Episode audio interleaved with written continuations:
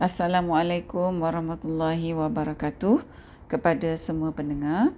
Alhamdulillahirabbilalamin.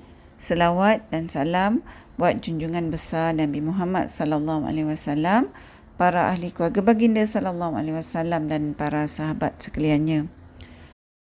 Para pendengar, untuk episod kali ini kita akan mentadaburkan ayat 7 surah At-Tahrim iaitu firman Allah yang bermaksud Malaikat itu akan berkata kepada orang-orang yang dimasukkan ke dalam neraka, Hai orang-orang yang kufur ingkar, janganlah kamu menyatakan uzur, iaitu dengan meminta ampun pada hari ini, kerana masanya telah terlambat.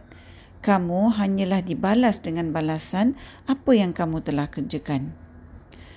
Jadi maknanya para pendengar kalau kita lihat ayat ni, orang-orang yang masuk dalam neraka tu adalah orang-orang yang kufur orang-orang yang tidak beriman dan juga orang-orang yang ingkar. Jadi di kalangan orang-orang yang ingkar ni bukan saja orang-orang yang tidak beriman masa mereka hidup kat dunia tapi juga di kalangan orang-orang yang beriman tapi mereka tak patuh kepada suruhan Allah dan tak patuh kepada perkara-perkara yang Allah larang. Ha, jadi kerana mereka melakukan perkara-perkara sedemikian semasa kehidupan mereka, maka di akhirat nanti sesiapa yang melakukan sebegini akan tergolong dalam golongan orang-orang yang kufur ingkar. Jadi apabila manusia ni dah diadili dan mereka masuk uh, neraka, malaikat pun cakaplah dengan ahli-ahli neraka ni.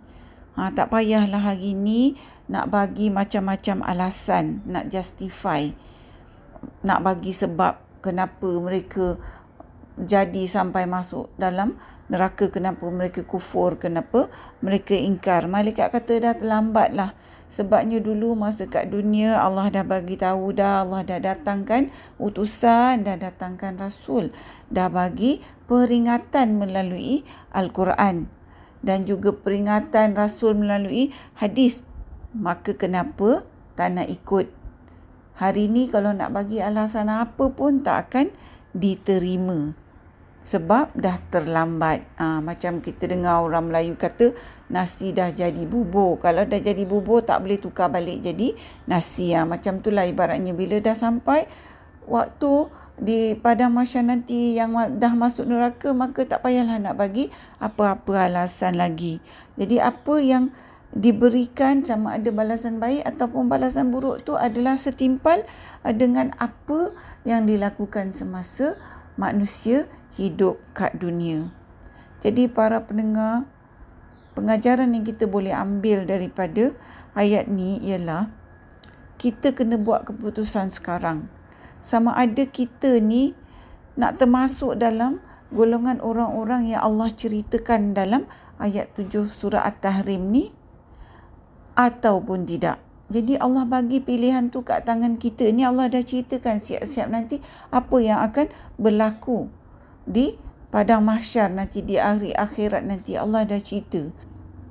Jadi kalau Allah dah cerita nanti kita memang tak ada alasan sebab Allah dah beritahu kalau kamu kufur, kalau kamu engkar, kalau kamu tak taat, ha, inilah balasannya. Ha, bukannya tak diberitahu. Macam kita kata, eh kenapa tak cakap dengan saya kalau buat macam ni akan jadi macam ni? Eh dah cakap dah. Kerana kita dah cakap sekarang, awak buat juga, awak terimalah balasannya. Jadi ibaratnya macam tu. Jadi para pendengar, selagi Allah pinjamkan nyawa pada kita ni maka kita buatlah keputusan baik-baik. Kita buatlah pilihan baik-baik di mana nanti tempat kembali yang kita nak pilih. Sebab kalau nanti kita nak bagi alasan memang kita dah tahu sekarang ni kita dah tahu dah alasan tu tak akan sesekali diterima. Mudah-mudahan para pendengar saya berdoa untuk diri saya dan untuk semua supaya kita sama-sama Allah berikan kekuatan dan Allah berikan petunjuk untuk kita ni buat pilihan yang betul. Kerana dalam kehidupan ni bila hidup kita jadi tak betul, ianya semuanya berpunca bermula daripada membuat pilihan yang salah. Jadi perkara ini bukan saja di dunia, malah samalah berterusan ke akhirat. Apa yang kita salah pilih di dunia ni akan mengakibatkan kehidupan kita. Bukan saja di dunia ni, tapi juga nanti di akhirat. Para pendengar yang dikasihi, setakat ini dahulu perkongsian kita buat kali ini.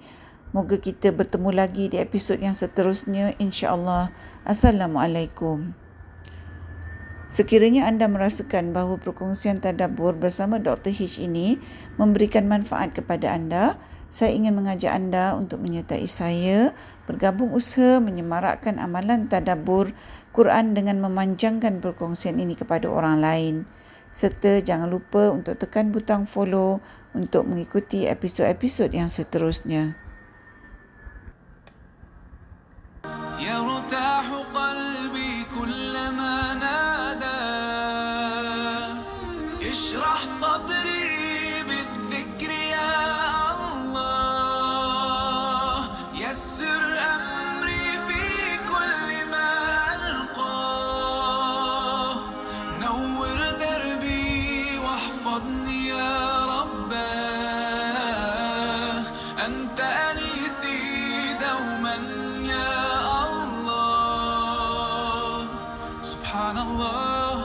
الحمد لله.